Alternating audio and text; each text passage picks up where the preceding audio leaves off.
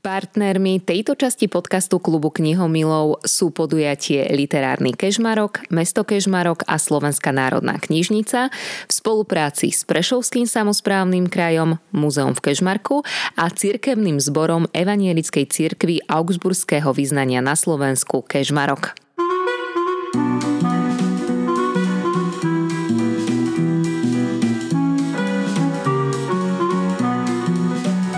Vítajte pri počúvaní klubu knihomilov.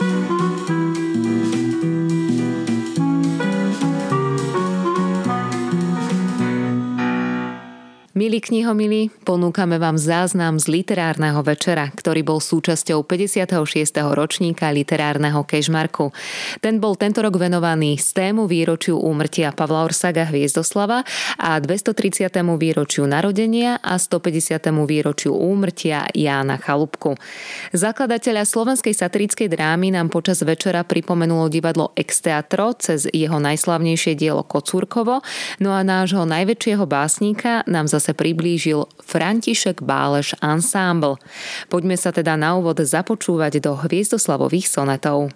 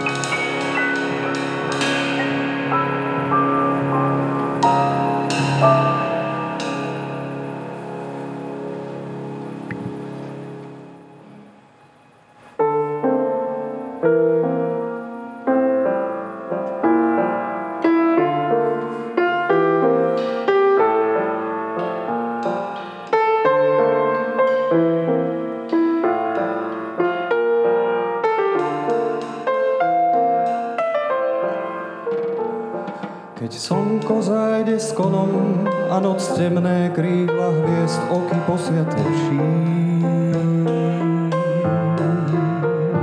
Roztrie ponad zem. Jak včeli do úľa, hneď každý záujem sa vracia s poľačinou.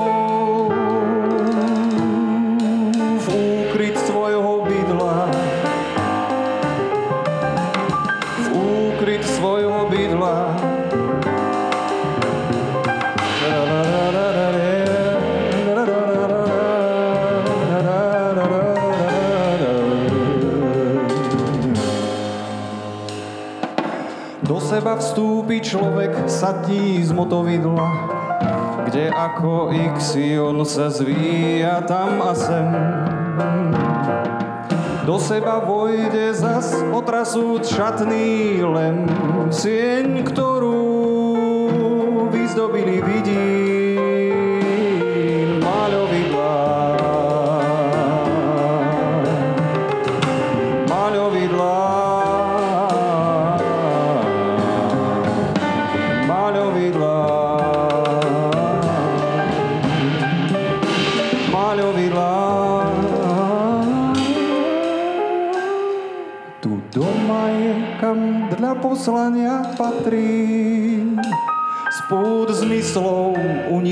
jak vtáča na strahe a žije plným žitím. Pre seba a sebe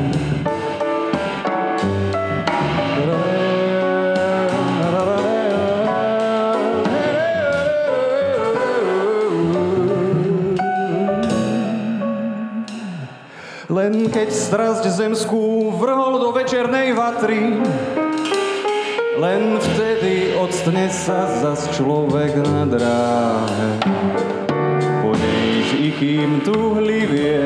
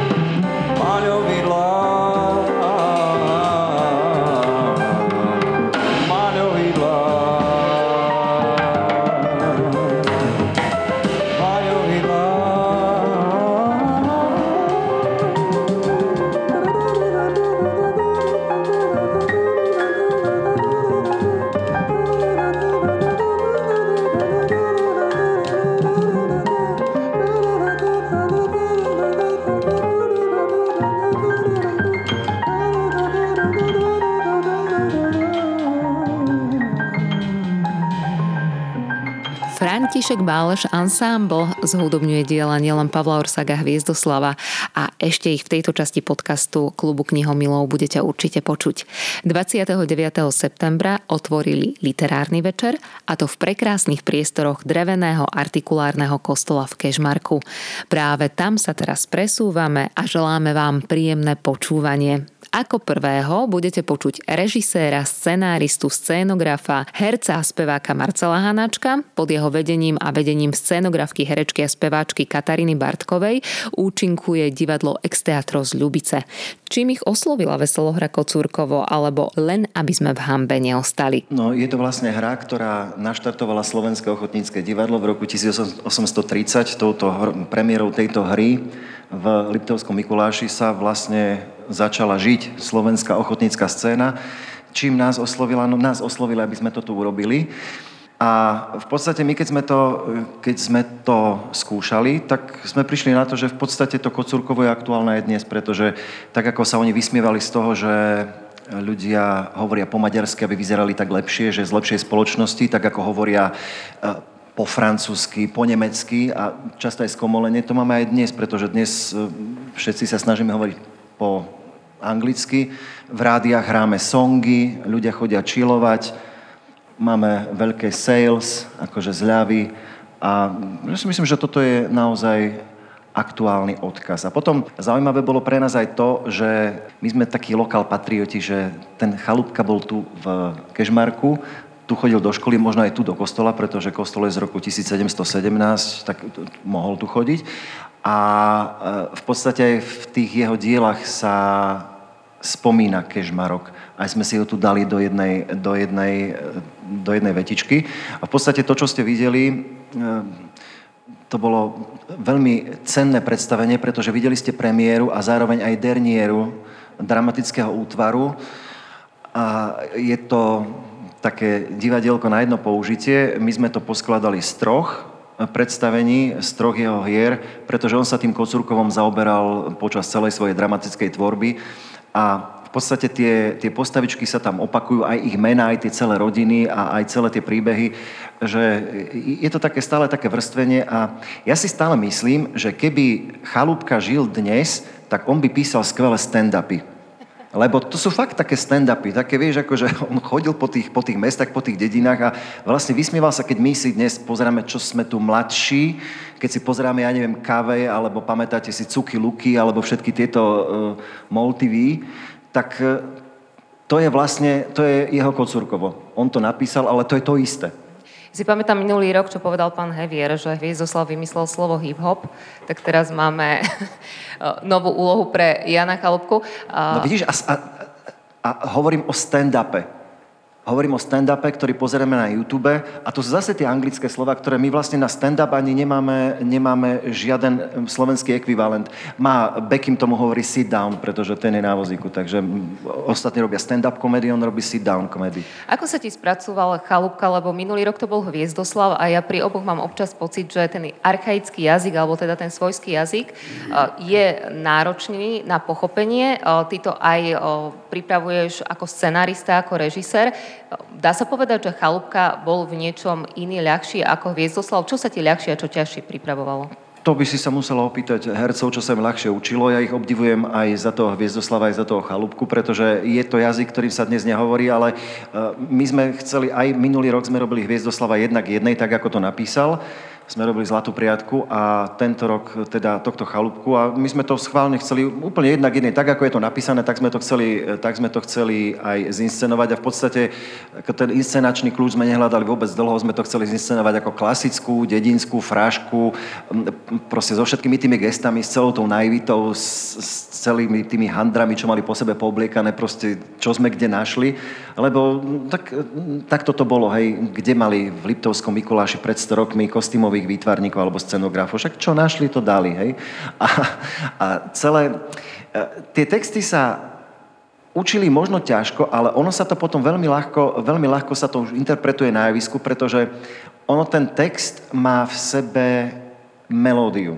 Má rytmus, má melodiku a jednoducho tie repliky ti potom tak samé idú.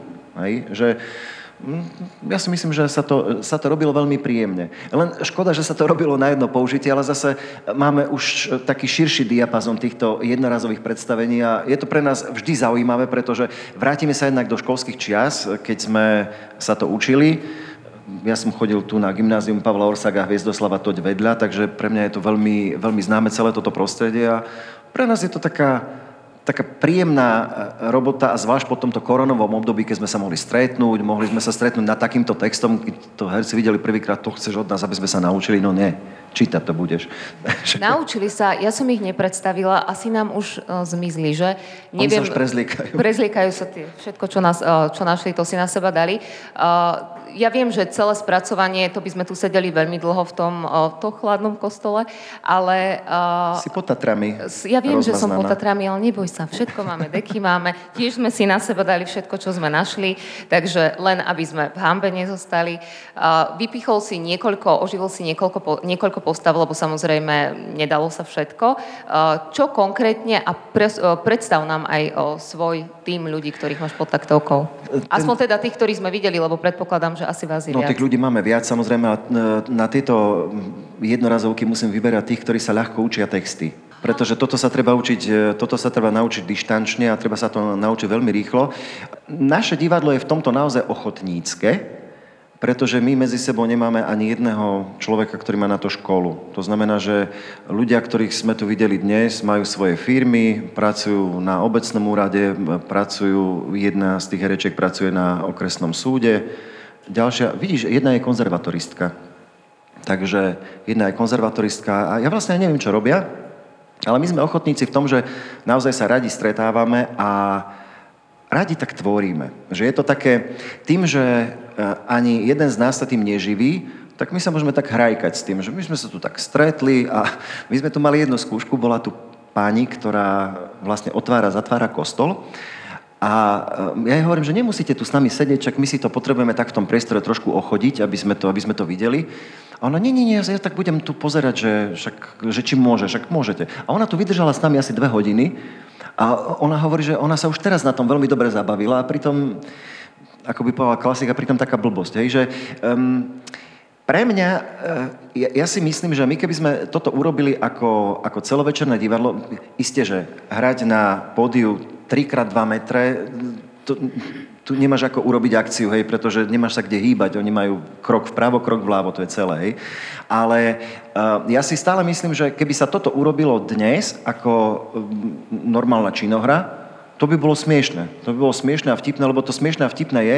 A je tam veľmi veľa takých, takých drobností, ktorými to môžeš aktualizovať, pretože presne takto chodí aj dnes. To je, um, hovorím, on keby žil dnes, tak by písal stand-upy. Lebo to, ta, on vedel veľmi dobre odsledovať všetky tie figurky, ktoré okolo seba videl, vedel ich krásne e, popísať, pekne ešte aj sparodovať a to by fungovalo aj dnes. A ja si viem predstaviť toho chalúbku, on by bol smiešný, keby sa aj prepísal do súčasného jazyka, keby sme to hrali napríklad, že v nákupnom centre, to by bolo, inak vidíš, to je dobrý nápad, lebo tam by sa to celkom hodilo, tam presne si viem predstaviť, koho by som do akého obchodu, do akej prevádzky posadil, ale aj keby sme to zahrali jednak jednej, ten text je naozaj smiešný.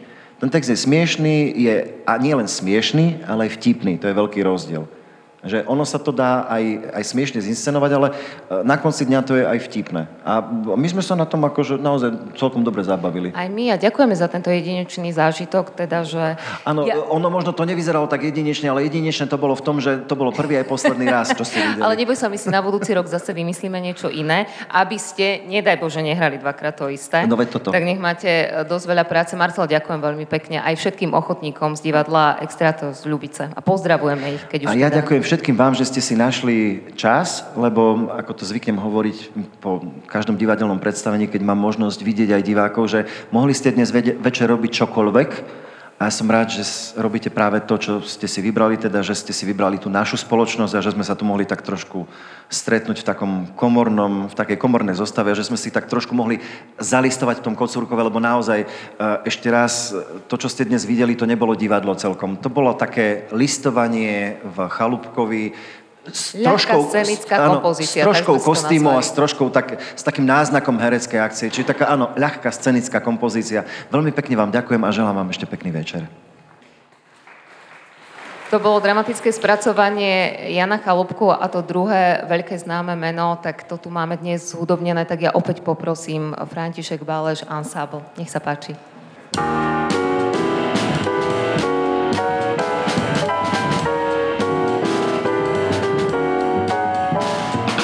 Svieť moja kráso, pani, lampo obraznosti, nech stúpam k strminám. Prárstvel sa vôkol svet a k tomu ostrovu, kde blaha tučí kvet, nech ponad more trampot prekleniem si mosty.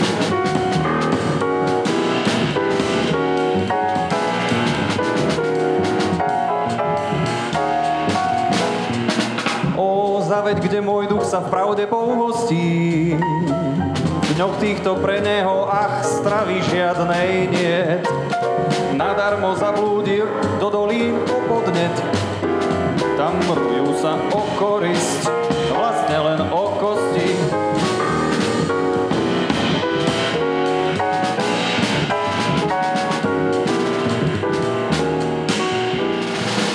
O, svieť mi krásou, paníku nočnej púti, keď pozemských ciest dusný usadol sa kúdou a hviezd glorie spláť, čisto môžu prúty. Pod nami hlboko už bied a nárku údov, však vyššie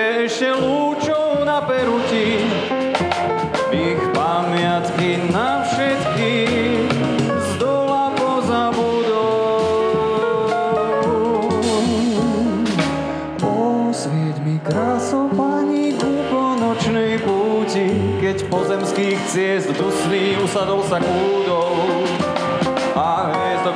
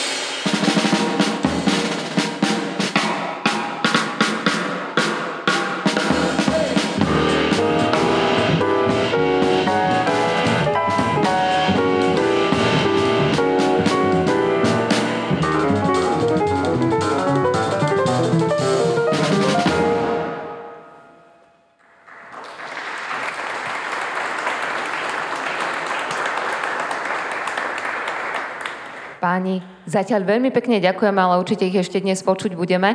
Aj sa porozprávame s kapelníkom tejto zostavy. Ale teraz by som už poprosila, nevidím, ale viem, že tu je Tamarku, aby prišla medzi nás. Tamara Šimončíková Heribanová, ambasádorka 56. ročníka literárneho kežmarku. Vítaj. Tamarka, takto som, ideme z rovnakých končín, čiže tak aby nám zima nebola. Tamarka, vítaj v Kežmarku. Poprvýkrát alebo zvykneš chodiť po Tatry?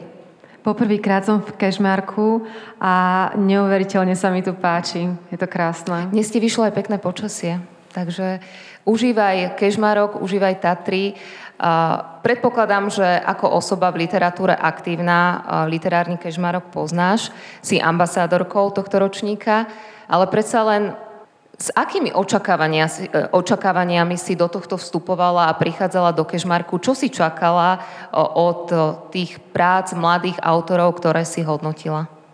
Tak ja som v minulosti bola už viac raz porodkyňou a mala som možnosť čítať v niektorých súťažiach stovky prác, e, dokonca ta, sú tak súťaže niektoré nastavené, že príde, e, raz to bola jedna súťaž, to bolo vyše tisíc prác a pamätám si, že som bola až taká smutná z toho, že každý deň som si k tomu sadala na niekoľko hodín a nemala som taký ten pôžitok alebo zážitok, nemala som to, čo som prežívala, keď som čítala tieto texty, najmä uh, bola to próza, dá sa povedať 50% tých textov boli na veľmi vysokej úrovni, boli nápadité a potom vlastne sa ukázalo, že tam bolo niekoľko, povedzme, že takých 12 až 15, ktoré naozaj sme potom prediskutovávali aj uh, s Monikou Kompaníkovou a našou kolegyňou. Bolo to niekoľko vlastne um, takých, že sme ani nevedeli, že, že ktorý by mohol vyhrať. Tá jednotka, prvé miesto, to sme mali jasné.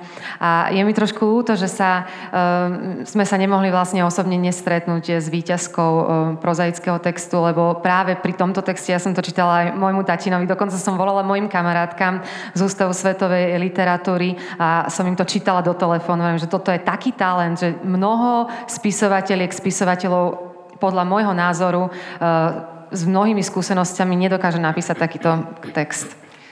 To som si aj overila, poctivo si čítala teda každú jednu prácu, o všetkých máš prehľad. Ty si bola členka poroty pre stredoškolské práce, že? Boli tam, alebo rezonovali tam napríklad niektoré témy, ktoré sa možno aj opakovali, alebo naopak mala si pocit, že niečo tam absentovalo a čakala si práve také témy? Ja som bola prekvapená, že sa tam v podstate neobjavovalo až tak veľmi spracovanie covidovej uh, éry. Uh, myslím, že až vla, áno, na jeden text e, všetky ostatné pojednávali alebo sa teda venovali iným témam, ale bolo to e, veľmi rôznorodé. E, napríklad ten výherný text, to je, to je tak krásne, vtipne, láskavo, ale aj ironicky napísané. Vlastne ide o to, že malé dievčatko ide so svojím oteckom do materskej školy a teda opisuje, aký je nemožný a odohráva sa to na veľmi v podstate ide o jedno ráno a možno o 20 minút, ale má to niekoľko strán a má to ťah na bránku, je to veľmi dobre vtipne napísané, som sa nahlas smiala, čo sa málo kedy stane. A potom vlastne ako ďalší text napríklad, ktorý sme tak veľmi vysoko hodnotili, tak e, to bol e, tiež taký text, ktorý sa zase e, venoval genderovej otázke. To znamená, keď sa niekto začne venovať takýmto otázkam vo veku 17-18, tak si myslím, že sme na dobrej ceste. Ja ťa, Tamara, vnímam ako takú všestranne zameranú osobu. Vnímam ťa cez tvoju záľubu zbierania tradičného ľudového odevu, vnímam ťa aj ako spisovateľku, registrujem ťa aj ako osobu, ktorá je aktívna v týchto rôznych literárnych oblastiach, či už cez besedy, workshopy. E, si tak všestranne zameraný človek. A poďme sa najskôr pozrieť na Tamaru ako spisovateľku. Ja som naposledy držala v rukách tvojich pendlerov. To už bolo ale zo pár rôčkov naspäť. Píšeš teraz aktuálne? Ja som mala také obdobie, teraz som vlastne minulý rok som uh, dokončila uh, PhD štúdium uh, v Ústave svetovej literatúry, literatúry Slovenskej akadémie vied a som písala dizertačnú prácu. A um, dopísala som ju minulý rok v auguste, do toho bola taká hrubšia monografia, ktorú som zostavovala a tým, že mala vyše 600 strán, tak skutočne som vlastne nemala čas uh, na to, aby som písala svoje veci. No a do toho išla jedna antológia, ktorá vyšla pred dvomi mesiacmi, takže som vlastne takým spôsobom nejakým uh, zahltená takýmito vecami, ktoré um, sú samozrejme pre mňa zácne, ale potom nemám vôbec tú slobodu, aby som sa ponorila do nejakého príbehu a žila ním niekoľko mesiacov. Príjemne ma to prekvapilo, keď som zistila, že si už rok, rok doktorkou, pretože to bol odbor filológia, dobre si pamätám. Je to trošku teraz také zaznávané pri literatúre a nie je to bežné, že človek, ktorý píše a literatúre sa venuje, tak si potrpí aj na to, aby tam mal to pozadie a to vzdelanie. Posunulo ťa to niekam? Mňa to veľmi posunulo, ale uh, najmä asi tým, že som sa dostala do takého priestoru múdrych, vzdelaných, uh, ľudí, ktorí uh, vedia byť kritickí, vedia posúvať ďalej, vedia poradiť. Mala som úžasnú školiteľku, profesorku Máriu Bátorovú. Ona je tiež vlastne dvojdomá, že píše uh, prózu, ale aj poéziu a teda je literárna vedkynia. A um, možno ešte viac, čo mňa posunulo, neboli len tie rozbory textov a interpretácie, ale boli to také tie rozhovory o živote o spoločnosti, o tom, čo sa deje okolo nás. A eh, ja som sa totiž, to, ako, mala som taký pocit, že sa musím niekde posunúť. 8 rokov som pracovala ako redaktorka a uh, už som takým nejakým spôsobom stagnovala. Som si hovorila, chcem sa učiť a chcem sa dozvedieť viacej. A keď som prišla vlastne do Ústavu svetovej literatúry, tým, že som nemala školy na Slovensku, tak uh, som si uvedomila, že to je vlastne dosť ťažké, lebo som ako keby na začiatku. A v mnohom som aj bola. Si autorka tak kníh pre dospelých, románov, ako aj kníh pre deti. A ja sa priznám, že ani neviem, v ktorej etape tvojho života, tým, že si pre mňa tak všestranne zamraný človek, si začala vôbec ty písať. Teraz sme na literárnom kežmarku, budeš mať v nasledujúcich dvoch dňoch viacero stretnutí s mladými ľuďmi. Ty si začala kedy písať, keď si odmyslíme teda aj tú tvoju novinárskú prax a éru etapu života? Môj tátinko tu teraz sedí, tak on minule on e, robil poriadky a našiel nejaké také moje zápisníky, že som mala 8-9 rokov a uh, už som písala, ale nebolo to také naozajstné písanie. To prišlo neskôr, keď som sa odsťahovala do Viedne. V 14 rokoch som začala sama bývať. My sme mali v tom čase uh, e, 6 dní v týždni vyučovanie a tým, že som teda bola mimo mojej rodiny, tak som začala veľmi veľa čítať. Chodila som do knižnice, viedla som si čitateľský denník, bola som pomerne osamela, takže tie knihy mi pomáhali. A ja myslím, že to tak každý má, že keď e, veľa čítame, tak niekedy máme aj ten pocit, že by sme chceli niečo zachytiť, niečo napísať, niečo vytvoriť, alebo to len skúsiť. A v tom čase som vlastne už sa dostala tak trošku e, viac do nemeckého jazyka, lebo keď som začala v Rakúsku e, študovať, navštevovať školu, tak som vôbec nevedela po nemecky. Ale na viedenskom gymnáziu som mala jedného veľmi dobrého e, učiteľa, a tomu som potom odovzdávala texty, ktoré som často práve s tatinom písala doma. Že som ich najprv napísala po slovensky, potom som si ich preložila do nemčiny a potom som postupne začala po nemecky písať, po nemecky snívať, až až som prestala vôbec po slovensky. Pozdravujem, pán Heriban. Aj viem, viem, že ste tu registrovala som vás. Nejdeme vás teraz ohovárať, ale toto, toto ma naozaj zaujíma. Brala som to ako bežnú vec, že keď človek vyrastá v rodine spisovateľa, tak mu iné asi ani neostáva ako veľa čítať, ale aj písať. Do akej miery ťa v tomto ovplyvnil tvoj otec? Neviem na to celkom asi správne odpovedať, lebo to neviem tak nejak definovať. Ja myslím, že dieťa, keď vyrastá v nejakom prostredí, tak sa to na ňo lepí, tak to nasáva. Tak, e, tak potom neskôr k tomu e, výrazne alebo menej výrazne inklinuje, alebo sa teda vyhraní, povie si toto v žiadnom prípade, ale aj tak to má v sebe. A um, Takže určite to bolo veľmi zásadné, že som sa pohybovala a vyrastala v takom prostredí, v akom som vyrastala. A potom to boli rozprávky, že ja, my sme to mali ako tradíciu alebo nejaké také pravidlo rodinné, že som nešla spať predtým, ako by som si nevypočula pol hodinu rozprávok, rozprávanie nejakého. A s tatinom e, sme mali, a vlastne aj s maminou v rodine taký, nie že úzus, ale také pravidlo tiež, že nemali by sme uh, pomenovávať veci úplne tak akože e, úsekovo, krátko. E, keď som prišla zo školy, tak som si musela sadnúť, som to porozprávala a oni si sadli a, a ma vypočuli a vypitovali sa a, a, a, a rôzne sme sa hrali, že išiel niekto po ulici, tak sme napríklad s tatkom robívali tak, čo si myslíš, že čo on robí a čo a koľko má rokov a je rozvedený a, má, a takto, no. Tak sme Teraz sa hrali. sa o vás rozprávalo. Mm-hmm. Ako je to v tvojej rodine? Teraz si mama malej cery, sama hovorí, že keď chce človek písať, tak musí aj veľa čítať.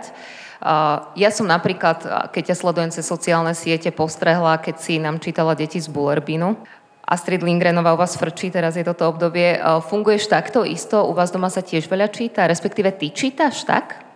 Veľa sa u nás číta, no. E, veľa čítam ja a potom ešte Emilka si niekedy zoberie knižku a napriek tomu, že čítať nevie, tak si číta tú knižku a vymýšľa si rôzne príbehy a pozera si obrázky a e, to, čo bolo pre mňa zásadné, bolo, aby sme mali e, dobrú detskú knižnicu, aby bola obklopená knihami a to je podľa mňa jasné, že keď to dieťa má krásne knihy, zaujímavé knihy okolo seba, tak si ich zamiluje a sú, stanú sa súčasťou toho života. Takže ste viac deti z Bullerbinu ako Pipi dlhé pančuchy?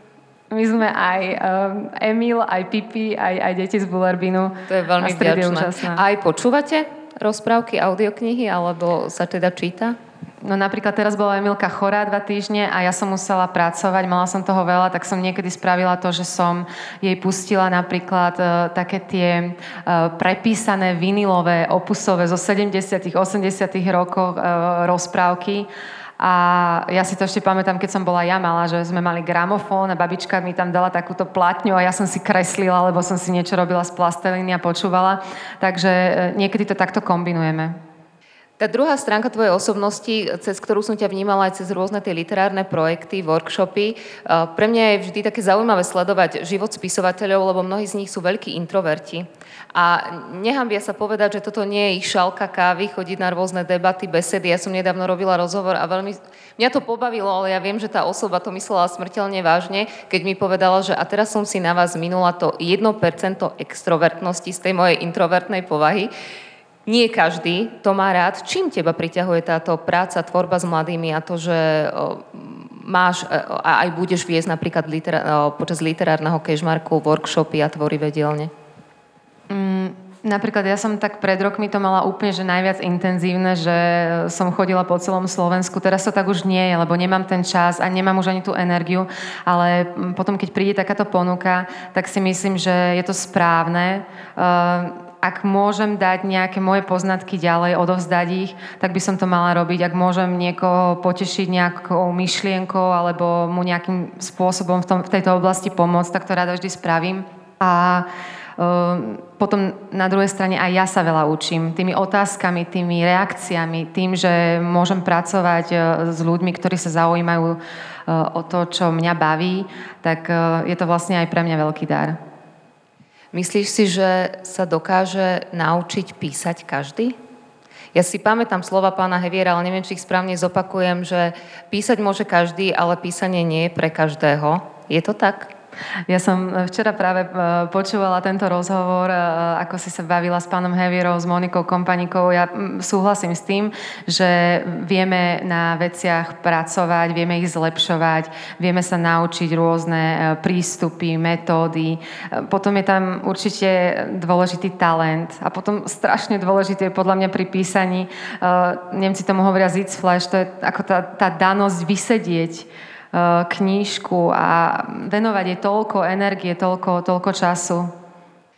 Kým si ešte eh, znova teda zahráme jedna tá tvoja tvár, tak som si ťa rozdelila, že si pre mňa žena takých mnohých tvári. Čo sa mne nesmierne páči, tak to je tá tvoja, môžem povedať, záľuba zbierania tradičného ľudového odevu. Asi skôr tak, ako len priamo krojov. Koľko ich máš, prosím ťa? Ja neviem. ja som to prestala tak to sa počítať, ale... Kde ich máš? No, mám to na rôznych miestach, ale asi nie asi akože dôležité, že koľko ich mám, tá kvantita, ale ja pri niektorých krojoch ja som ich dávala dokopy niekoľko rokov, jeden komplet a fakt som obvolávala ľudí a vedela som, že možno sa mi to už nepodarí, ale išlo o takú nejakú záchranu. Práve sú to aj tie pracovné kroje, ktoré nie sú také vyzdobené, alebo e, často som si povedala, že sa stretnem s niekým, kto mi chcel kroj dať alebo darovať, ale radšej som ho nahrávala, niekoľko hodín som sa s ním rozprávala o jeho rodine, fotila som si archívne fotky a potom som povedala, prosím vás, ja ten kroj nechcem, nechajte si ho, veď, veď vy ho vlastne máte máte mať, má to zostať v rodine. Takže skôr mi potom začalo ísť viac o tie príbehy, ktoré sú z Spracovávaš ich? Zaznamenávaš? Nie. Áno, zaznamenávam to áno, ale nespracovávam už ďalej ale mám vlastne veľmi veľa zápiskov, mám veľa nahratých, e, takých ako, ako na, nahráviek mám. A teraz to bude druhý rok, čo pracujem na dokumentárnom filme, ale trošku som to posunula inde. Sú to vlastne traja ľudia, ktorí aj zbierajú, aj vyrábajú kroje, ale najmä zachraňujú to, čo odchádza. A nájde sa u teba niečo zo Spíša? Poprezeráš. tak. Mňa vždy fascinuje pri ľuďoch, čo zbierajú tradičný ľudový odev a teda naozaj od hlavy po pety všetko, naozaj, že kde to všetko majú, pretože vždy si to tak predstavím, aj keď samozrejme možno je to tak, že ten pracovný odev nie je to, čo si my predstavujeme pod tými tradičnými sukňami niekoľkovrstvovými. Tamarka, zostan tu s nami. Ja zase a opäť poprosím František Bálež Ensemble, keby sa pripravil, opäť si niečo zahráme a potom budeme v rozhovore pokračovať.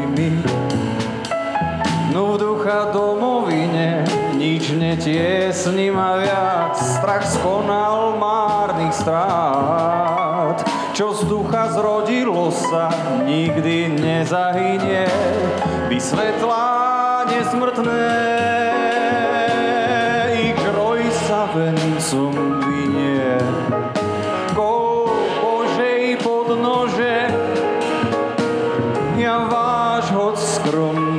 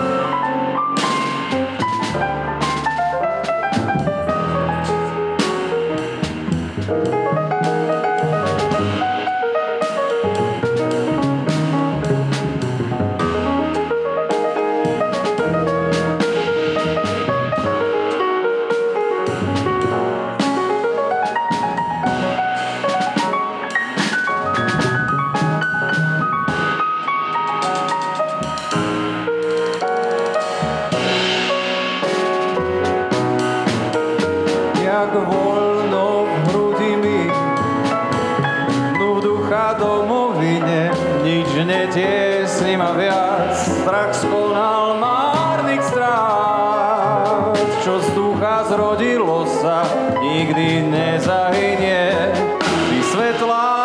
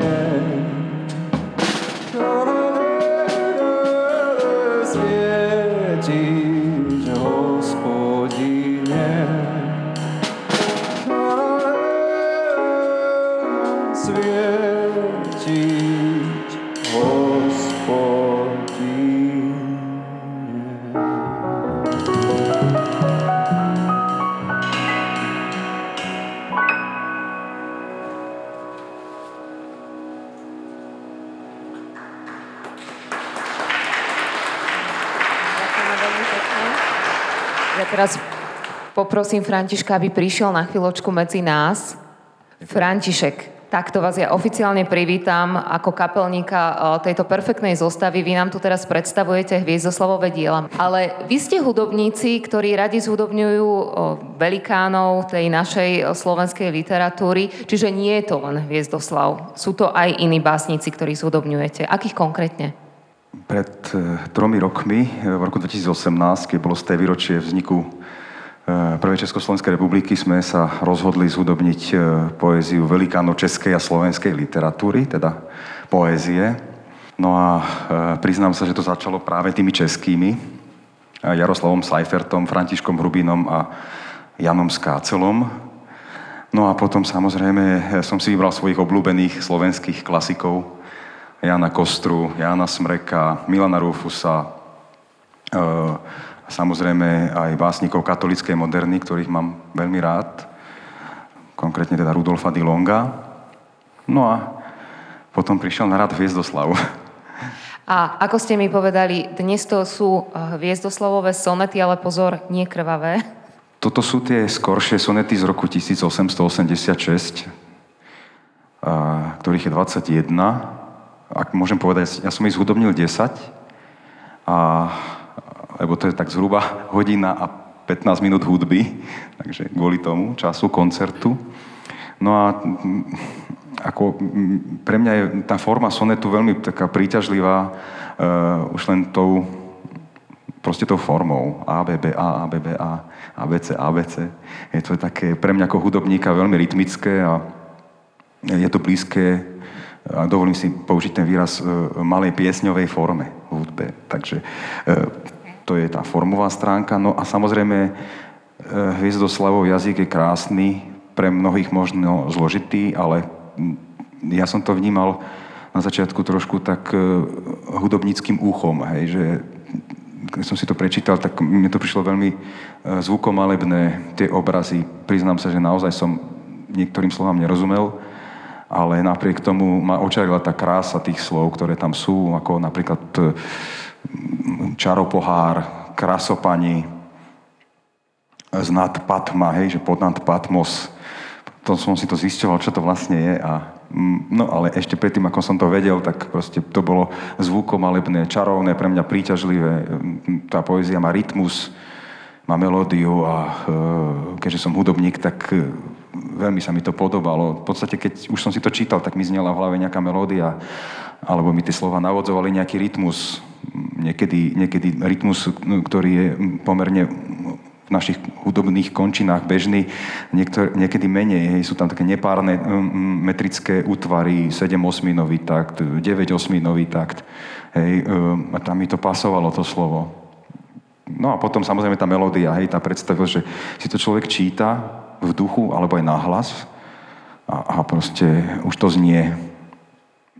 A potom o to viacej to bolo silnejšie, keď som teda si zisťoval obsah tých slov a, a čítal som si tie sonety niekoľkokrát tak jednoducho neprišli mi zložité a keď sa ma teraz niekto pýta, ale veď to je zložitá poézia, prečo si si to vybral, že si to zhudobnil ešte do takejto hudobne trošku zložitej podoby. Hovorím, mne to zložité teraz už nepripadá.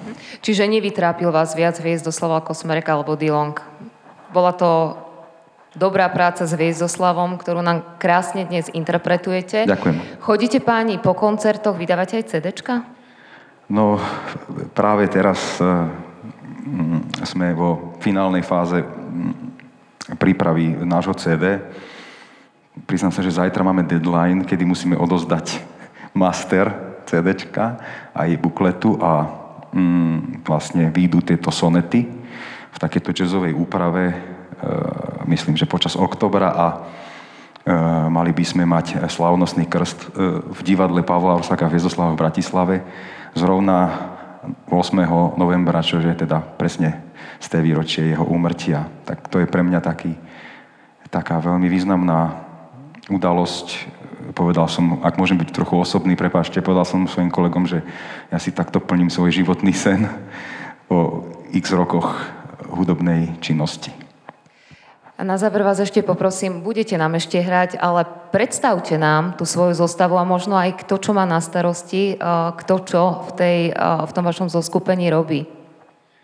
No tak e, tá zostava, ktorá tu so mnou je, tak to je taká skalopevná časť e, toho ansámblu, pretože ešte si dovolím spomenúť, že na tom CD albume budú aj hostia, okrem nás štyroch, okrem tohto jadra, bude tam šesťčlenný vokálny ansámbel, ktorý vedie náš spevák, ktorého o chvíľu predstavím.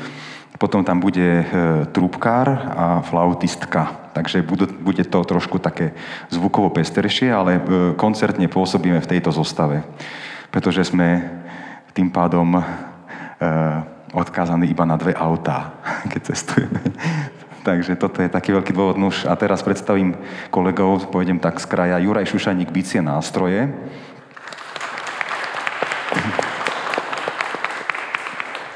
Vladimír Máčaj, kontrabas. No a ten úžasný spevák sa volá Matúš Uhliarik. Páni, ďakujeme. František Báleš. Ešte sa budeme počuť. Ďakujeme zatiaľ veľmi pekne. A ja ďakujem. Aj o tomto je literárny kežmarok, že mladí ľudia, ktorí sem prichádzajú, tak nie je to len o tom, že ich diela sú hodnotené, je to aj o tom, že im ponúkate tú pridanú hodnotu stretnúť sa so spisovateľmi a pracovať o, na tej svojej tvorbe. A ja, mne tam z toho tiež vyvstáva tak viacero vecí pri tých literárnych súťažiach. Neviem, ako ich vnímaš ty, ale ja by som tak ako prvé povedala, že je to možnosť konečne sa zviditeľniť. Určite máš lepší prehľad ako ja je tých literárnych súťaží podľa teba dosť? Mm, ja musím iba súhlasiť s tebou, že uh, aké sú dôležité, pretože napríklad, ja, to je taká moja osobná záležitosť, že ja som vlastne písala ďalej vďaka tomu, že som ako 17-ročná tiež uh, v podstate vyhrala keď som vi- videla, bolo to v Rakúsku, bolo to po nemecky písané, ale keď som uh, videla antológiu poviedok a dostala som ju do rúk, tak som si povedala, tak toto bude to, čo čo dáva môjmu životu zmysel. Ak by sa tak nestalo, myslím si, že by som išla inou cestou, že naozaj mi to veľmi posilnilo nejaké sebavedomie v, tomto, v tejto oblasti a, a ma to veľmi na, naštartovalo. A či je ich e, veľa, podľa mňa um, není dôležité, že či je niečoho veľa, ale na aké je to úrovni a, a to, čo tu dnes zažívam. Pre mňa je to úžasný zážitok a je to, je to nádherné. Odkedy som prišla, tak uh, musím povedať, že, že fantastická práca, krásne je to celé vymyslené a um, teším sa na zajtrajšok, samozrejme na pozajtrajšok. Som zvedavá, ako budú um, deti, alebo teda ja už mám takých tých starších, ako budú reagovať a ako, ako to bude celé vyzerať a um, neviem, že či je teda dôležité, že či je toho dosť, ale možno by sa malo o literatúre. Je dôležité súťažiť v literatúre podľa teba? Ťažko povedať, ja nie som súťaživý typ veľmi, ale asi čo je dôležité je, aby e, tí ľudia, ktorí e, chcú písať alebo píšu, aby sa mali s kým rozprávať o, o, svojom, o svojej tvorbe. A ak, je, ak to môže byť e, pre mňa taká osobnosť, ako je Monika Kompaníková, čo by som ja dala za to, hej? Že v, to, v tom veku 16-17 rokov vlastne to je to, to najviac, čo niekto môže získať. Je to ten rozhovor, alebo je to niekto, kto nám daruje svoj čas, venuje ho nám a rozpráva sa aj o našich chybách, čo môžeme robiť lepšie, v čom sa môžeme teda zlepšiť. To si myslím, že je zásadné. A to je ten druhý rozmer, že možno, že pre tých mladých ľudí a pre tie dovolím si povedať ešte aj deti, keď sa rozprávame o základných školách, je to možno prvý kontakt, kde dostávajú spätnú väzbu, že si to ich dielo niekto prečíta. Ty si dávala komu čítať tie svoje literárne prvotiny? Kto bol ten, čo ti dával tú prvú spätnú väzbu? U mňa to bol môj tatino a je to dodnes môj tatino. Vlastne on je môj prvý čitateľ a e, potom sa vždy stretneme a on veľmi podrobne číta, robí si poznámky, e, presne vie, čo škrtať a, a potom samozrejme debatujeme, ja mu vysvetľujem, prečo som to takto a prečo si myslím, že, že by to tam malo ostať. Potom odíde a to vyškrtnem, lebo má pravdu. A, alebo aj iné. Je zároveň aj literárnym kritikom?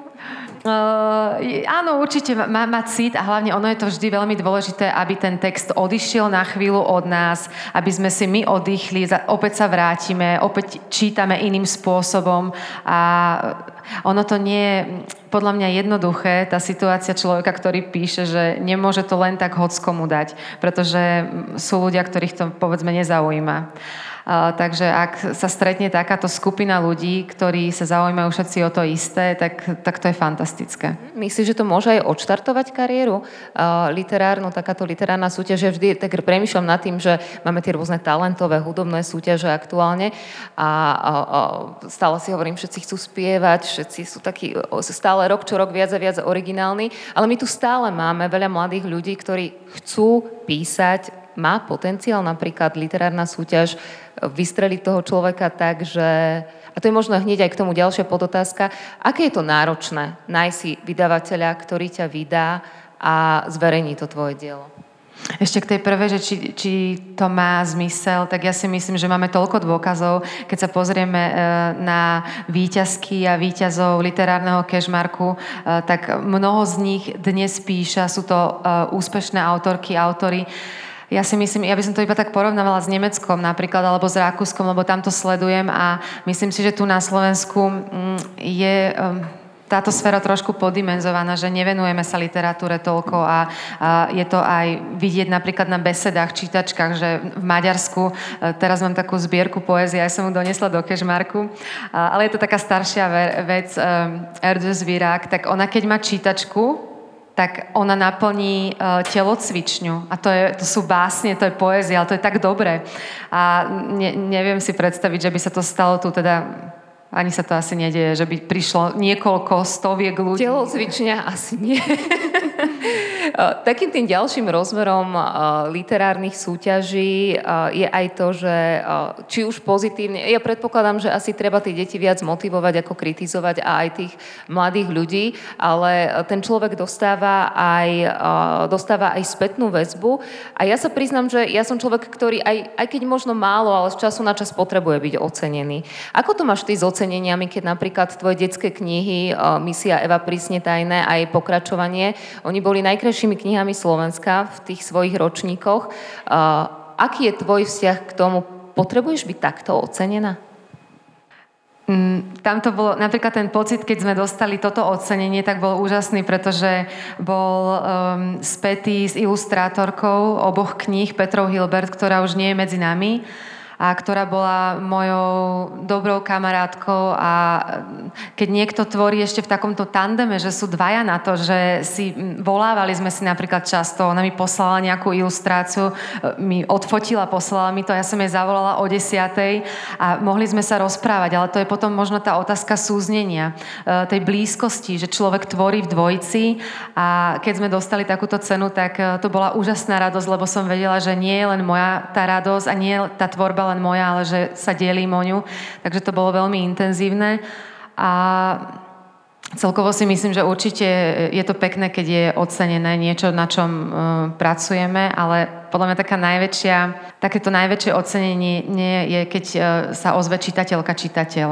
Keď vidíme, že ten text sa dostal uh, k niekomu správnemu alebo niekomu, komu pomohol, koho potešil, lebo to tak aj je, že vlastne my si my si čitateľky, čitateľov nevyberáme, oni áno. Tvoja dcera ešte asi nečíta? Číta? nech ju neurazím, tak ešte ty čítaš, čítala tvoje knihy? Čítaš jej tvoje knihy? Nie, nie, nečítala som, lebo aj m, tá misia, tak ona je od 6 rokov alebo až od 7 rokov a ja som to testovala, že som to istú dobu dávala aj deťom, ktoré sú mladšie a naozaj to funguje od toho 6. 7. roku. Ja by som tento náš rozhovor uzavrela tým, s čím sme ho začali. Ja som sa ťa pýtala, či Pendlery boli tvoja posledná kniha. Teraz ťa viac uh, zamestnávalo to odborné písanie. Keď sa opäť pustíš do toho tvorivého procesu, ktorým smerom by si sa rada ubrala? Ja som inak, mne sa tvoje detské knihy tiež dostali e, s odstupom času e, do rúk a priznám sa, že najskôr som si myslela, že si začala tvorbou pre dospelých a že tá detská tvorba prišla, možno nepozerala som sa nikdy na roky vydania v čase, keď si sa stala mamou a to teda si napísala ešte predtým. Ktorým smerom by si sa teraz uberala? Že či by som tu ďalšiu knižku Detské písala? knihy, alebo sa Aha. vrátiš k románom? Pre dospelých. Uh-huh. No ja neviem, ja to mám také trošku zablokované s detskou literatúrou, lebo vlastne odkedy tu Petra nie je, tak uh, ja som nezacítila ten pocit. A niekedy je to ťažké, keď človek to necíti, alebo potom túži, chce mať tú chuť, chce mať tú radosť z toho, lebo podľa mňa písanie je úžasné v tom, že miestami je to je to taká extáza, je to niečo, čo sa nedá vlastne uchopiť. Je to taký rozochvený pocit, ktorý naplňa. Možno ho poznajú aj uh, autorky, autory, vy mladí tu, alebo aj starší, ktorí píšete, že je to niečo krásne, to sa rozleje celým telom, ale je to prepojené niekedy aj na, uh, na také zastavenie sa, že človek nevie kam a tak a vlastne to rastie a potom to, to, to ide rôznymi smermi, ale je to, je to úžasný pohyb, taký ten vnútorný pohyb, ktorý náplňa a toto vlastne necítim, odkedy zomrela Petra, takže detská literatúra, tak rozprávam Emilke e, rôzne príbehy a možno to príde, možno raz stretnem niekoho, lebo mám to vždy prepojené aj na to vizuálne, takže uvidíme. A tá romanová tvorba pre dospelých? Romanová tvorba pre dospelých, to je teraz celkom smiešne, lebo mi prišiel uh, pred dvomi týždňami mi prišiel preklad pendlerov do nemeckého jazyka. A ja som začala tento preklad čítať. Uh, nie to, ja som to neprekladala a začala som vlastne znova čítať to, čo som ja napísala, ale vôbec ani nespoznávam, že som to ja napísala. Takže mám normálne Si zážitok. preložíš teraz ano. nemeckú verziu svojej knihy. Áno, budeme to prekladať stále, no. Inak to je tiež taká väčšiná téma, eh, prekladatelia a preklad svojho diela, eh, do akej miery teda sa eh, to pôvodné dielo aj tým zmení. Takže teraz čítaš samu seba v nemeckom prevedení. Ano. A ešte inak, aká si ty čitateľka? Už viem teda, že si knihomilka. Čitateľka si aká? Ktorý literárny žáner je tvoja srdcovka?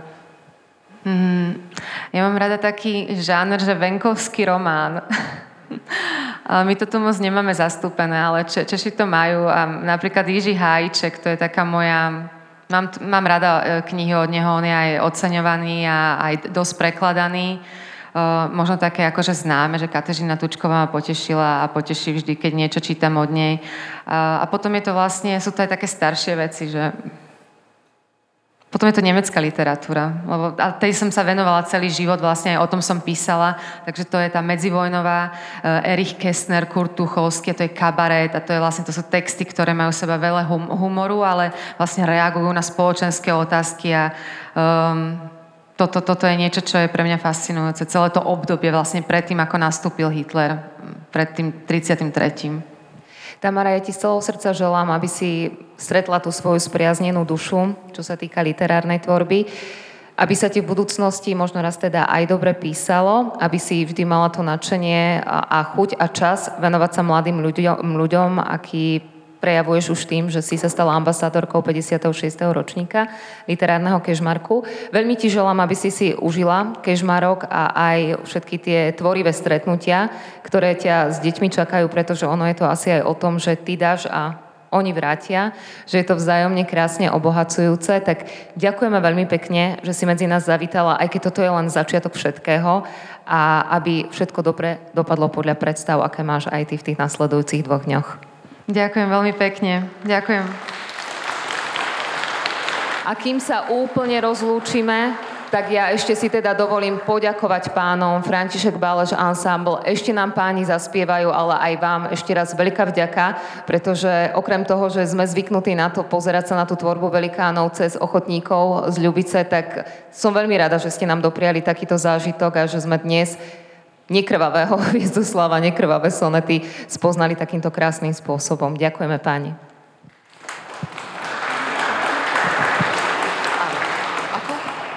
Ja by som možno len dodal, že ak by ste si niečo z nás chceli odniesť, teda CD ešte nemáme, ale bilteny sa nachádzajú vľavo na stoličke a rozlúčime sa s vami sonetom číslo 9 a ďakujeme veľmi pekne, že sme mohli byť súčasťou tohto 56. ročníka literárneho kažmarku.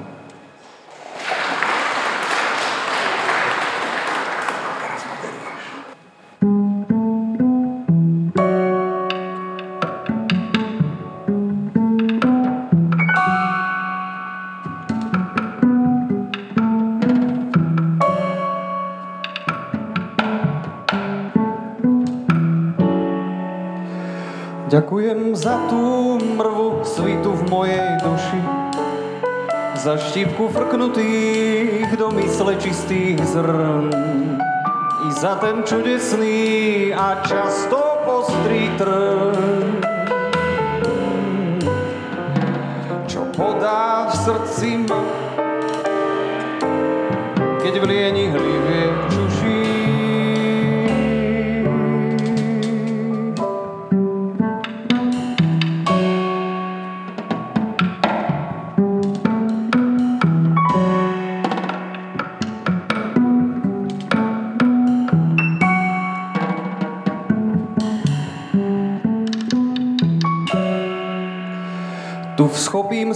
sa vzkaz prísny mi zahrmí v uši.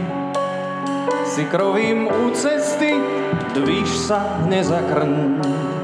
Prach vánkom nadšenia zduje po polborn. I zaplaj, zaskvej sa, jak ovoc na skoroží.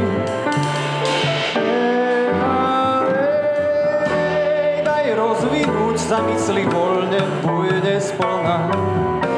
Pod žiarou zápalu nech uky roztvára. A dúha vzlietne krás, jak z čarov pohára. O, jak bych otočil sa prítolná, čo vlna.